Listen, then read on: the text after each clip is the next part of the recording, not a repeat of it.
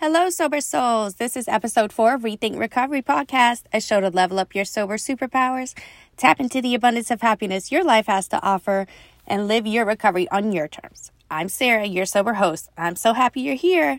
Let's get started. Ugh, it's so embarrassing. When I was drinking, my emotions were so out of control. I was constantly arguing and was very immature in every area of my life.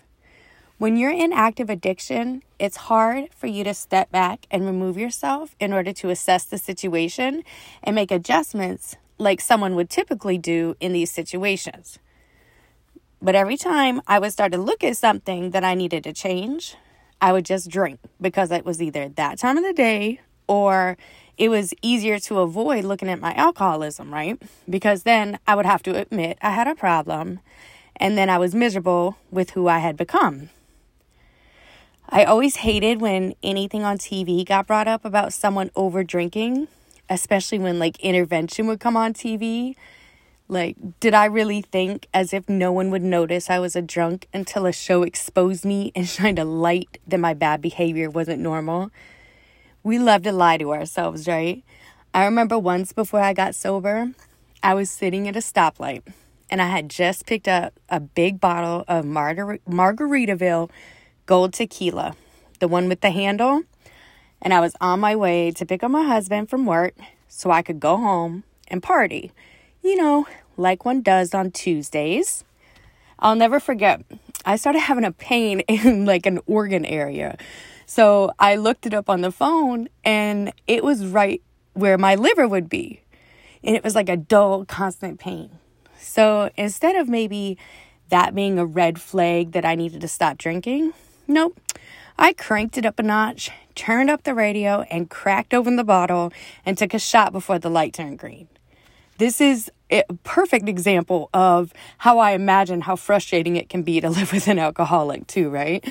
We have all heard people's frustration with addicts and alcoholics, wondering why, if you say you don't want to be that way, then why do you why don't you go and get help, right?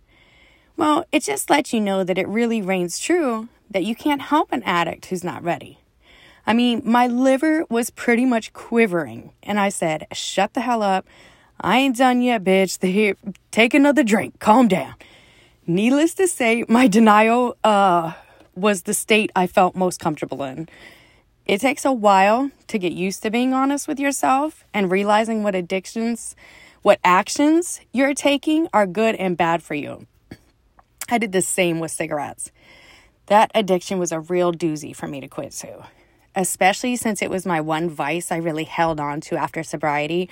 It got me through the first years of my recovery and I just I I was hooked. But it was the same pattern of lies I told myself that kept me from quitting for good. So, today in the show, I'm going to be telling you uh, five pertinent things I have to implement regularly in order to keep my sobriety where it's at and the longevity that I've had for all these years. And now I've been sober a little over eight years. So the first one, and there's, I mean, everybody's recovery is different, but these five things I really, really, um, they make a world of difference in my recovery. So the first one I'm going to start with is going to be learning to control our impulsive behavior, right? And yes, this won't go away altogether. I'm still impulsive at times with emotions, shopping, decision making, but this is important because it's something you can learn. This way, you can gauge how much you can tolerate sitting with something uncomfortable before you have to burst of urge to drink in order to cope with the stress. So, my suggestion and what works best for me is to not let any negative emotions build up. Because, like a hose filled with holes, if you plug one, the water's just going to shoot out stronger and more concentrated in other holes. So, same with your negative feelings, right? They're just going to burst out. You may be feeling completely shitty about something because you saw a woman today, take for instance, who just had all her ducks in a row. She looked amazing, she had an amazing car, whatever. So you spend the day feeling bad about yourself, right? But instead of working that out, you end up yelling at your kids. Not because it's something they did, but because you saw this woman earlier and it made you feel inadequate about yourself, causing your emotions to spew out all of your kids, all of your spouse, your friends, whoever is there at the time, your emotional hose ends up bursting. If you struggled with abuse at any age, I would imagine this would be something that would cause a little more difficulty because when you are abused, you are usually forced to keep silent, right? And suppress your emotions. So you have to really be mindful of where your gauge is. I know for myself, I was always so disconnected with my emotions and not really t- taught how to use my words and that my feelings weren't really important. So ultimately, I was having tantrums as an adult, but like a child because I didn't know how to use my voice for any type of resolution. With overreacting impulse behavior, we all do it to an extent but for an alcoholic in recovery, it's very important to control these outbursts. They could have a much bigger impact on our recovery than you think. It all adds up eventually, and we'll be looking for a place to explode. The way to tackle this and learn to get your emotions in check is to do a variety of exercises having to do with like brain dumping type techniques, essentially, right? So, exercises that are great for me that I like to implement are simple First one would be rage writing, where you just write down every thought that is coming to you at that time. This is good for the end of the day, so you can gauge where you are emotionally and then look back frequently. I like to look at mine, all my writings on Sunday, so I know what emotions are keep coming up for me all week. You have to start looking at your life in more of a bulk scenario, and this exercise will show you Yes, you may have one or two days or some moments that throughout your week that you're uh, are not good. But when you look at it as a whole, you have had a pretty great week, right?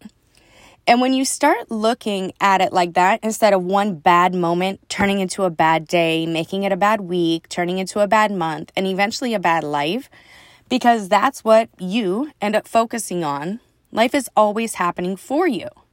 So, verbal journaling is also another great technique. And this is one of my favorite things to do. And this is for, you can use this for all different types of emotions that you're going through, any scenarios. You can do this by opening up your voice memo app or whatever recording app that you have and just start spewing everything. And this can be throughout the day, or if you need like a pros and con type of situation, this is really good to go to instead of a list or I've done it before and argue if I before I wanted something to turn into an argument that I just needed to address, I would literally just go in voice memo app or whatever app uh, recording app you have just start spewing everything. And this can be throughout the day. Or if you need like a pros and cons type of situation this is really good. It's a great way to release and going back to listen to the recording. A lot of the time you will start recognizing when you revisit the recording with a different outlook, you can adjust to better feeling and better feeling thoughts and behaviors. Like mentioned before, focusing on the good and the lessons that need to be learned. Okay, the next important aspect of my sobriety is to not lie to myself and think I could ever have a drink again. Other big aspects of early recovery where people like to lie to themselves maybe justifying drinking just a little, only for special occasions, maybe just some champagne, right? That's how it that's how it starts. That is what we have to really be honest about. After my first rehab, um, and it was in North Carolina, so when I had came back home to Florida, I knew I could still manipulate and lie to myself, um, and my husband, and we were ended up we were moving um, somewhere in Florida so we could get a fresh start in just a new place, right? I told my husband, and it was okay for me to just get a little champagne because I still, I was still allowed to celebrate special occasions, right? and he believed me, of course. So from there, I started drinking again. And no, not just on special occasions. No, not just champagne. But that was just my first rehab. So that just shows you. We cannot have another drink. No, sir, no, ma'am. And this is actually one of the aspects I do incorporate some AA advice in and the serenity prayer that it, I don't actually think it originated with AA, but I know they've. Uh, it works really great for them. Accepting the things I cannot change, the courage to change the things that I can. You have to accept this is not something we can change. We have to take radical acceptance of the things we did when we drank, reminding ourselves constantly of the last time we had our last drunk. And we always have to remind ourselves the impact alcohol had on not just us, but the people around us. And then you can assess if justifying another drink is the right thing to do Sorry about my mom. She raised five of us as a single mom in Minnesota. And then three more stepkids after she got married. So there was eight of us, pretty much like feral cats on a farm in Minnesota. And she used to just walk around quoting the Serenity Prayer over and over. Oh my God, it was so. I can't tell you how serious she was. We always thought it was funny. All right. next time. All right. So, next is from uh, one of the books that I really, really love. And it's The Fourth Agreement by Don Miguel Ruiz. It has helped me tons. And it's not to assume. This one is really hard. But once you start seeing it working in your favor, favor, you will want to start seeing more of what possibilities there are and if you just simply stop assuming, right? And this is something that needs to be practiced over and over and over again. I uh I fall a little short with this, but I try to do my best. I am really far from perfect with it, but it really is helpful just as a simple um as as simple as it sounds. Just don't assume like anything you will have to really be mindful. And in every situation, whether it be a text not replied, replied to right away, or a look across the room from someone, or a comment said to you, we always jump to assumptions uh, and, and sometimes good assumptions, but mostly negative. So try to catch yourself today in reaction situations. Like if you feel hurt or offended, most of the time it's because we assume the worst. Take, for instance, if someone says something to you really nice, but in a terrible tone, like, oh, that's a nice shirt. We're automatically wired to be like, what is the problem, sis?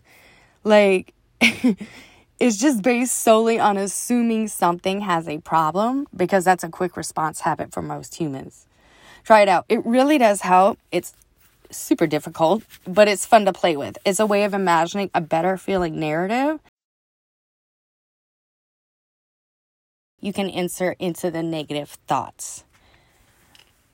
Next, talk about it, talk about it, talk about it, talk about it. This will help you out in your recovery a great deal. A lot of times people struggle with sobriety because we're too embarrassed to ask for help or admit that we may be struggling with a mental health issue this is especially true with men, but society has put a heavy, heavy stigma on addiction, alcoholism, mental health. We know. I don't talk to a bunch of strangers running in the street telling all my stuff. But when you are faced with the time to tell your truth, and you will know when that is, you will start to feel free and more comfortable in your skin. And you know, I, I really don't understand stigmas. Look at the fucking statistics of alcohol abuse, drug abuse, mental health, right? I mean, literally 99% of the people I have told just saying I'm a recovering alcoholic, literally most everyone says they have someone they love or themselves have gone through addiction or some sort. So, in a case that you feel so different and out of place, just remember there are a lot more people who aren't touched who are touched by addiction than society makes us believe. And if someone ever treats you less than because you struggle with addiction and mental health, know that no one who loves themselves fully would ever tear down a person who is trying to heal themselves, ever. My last one I have for today is simply to volunteer. When you devote your time in recovery, it starts to bring light into a bigger picture of why you're here a common thread with addiction is extreme selfishness, right? Like the only time we aren't completely gone mentally or emotionally while we were using, we were spending that time then looking for how to get our next high or drunk, right? So, volunteering for me was a huge part of my recovery process and still is actually a big part of my current life. Giving yourself to works of service allows you to step out of your comfort zone of selfishness. It allows you to do something completely opposite of what you would have done while you were using, right? And that's the ultimate goal to take the actions towards becoming the best sober version of yourself, to be different in what you used to do and volunteering without any expectations in return, but for solely out of wanting to bring good in the world and to continue to evolve in your recovery, it will reap really beautiful outcomes and will help a great deal in what I feel and what I've also seen um, is instant transform- transformations into a better you. And there are really so many opportunities to volunteer your services from kids to elders, to food services, animal rescue, for food pantries, community gardens, food drives for humans and animals, community cleanups, clothing drives, food delivery, food packaging. I mean, the list goes on. There is never anything that is not in need of help. Google volunteering and then put in your zip code, tons will pop up. I hope some of this advice has helped you out today and supports you in your recovery. Before we go, the takeaways we have are start finding emotional release exercises to help control our negative impulse behaviors. Be honest that you cannot have another drink and accept you can't control that and move on. It's okay. Working on practicing not assuming negative nor positive, just go with what is. Talk about it. There is strength in your story. Lastly, take some time to volunteer. Thank you so much for stopping by. That's all we have for today. Please comment and let me know what you think of the show and what you would like to hear more of. Also, it helps so much when you subscribe and like the show. It makes it easier for others in recovery to find us. So, thank you. Bye.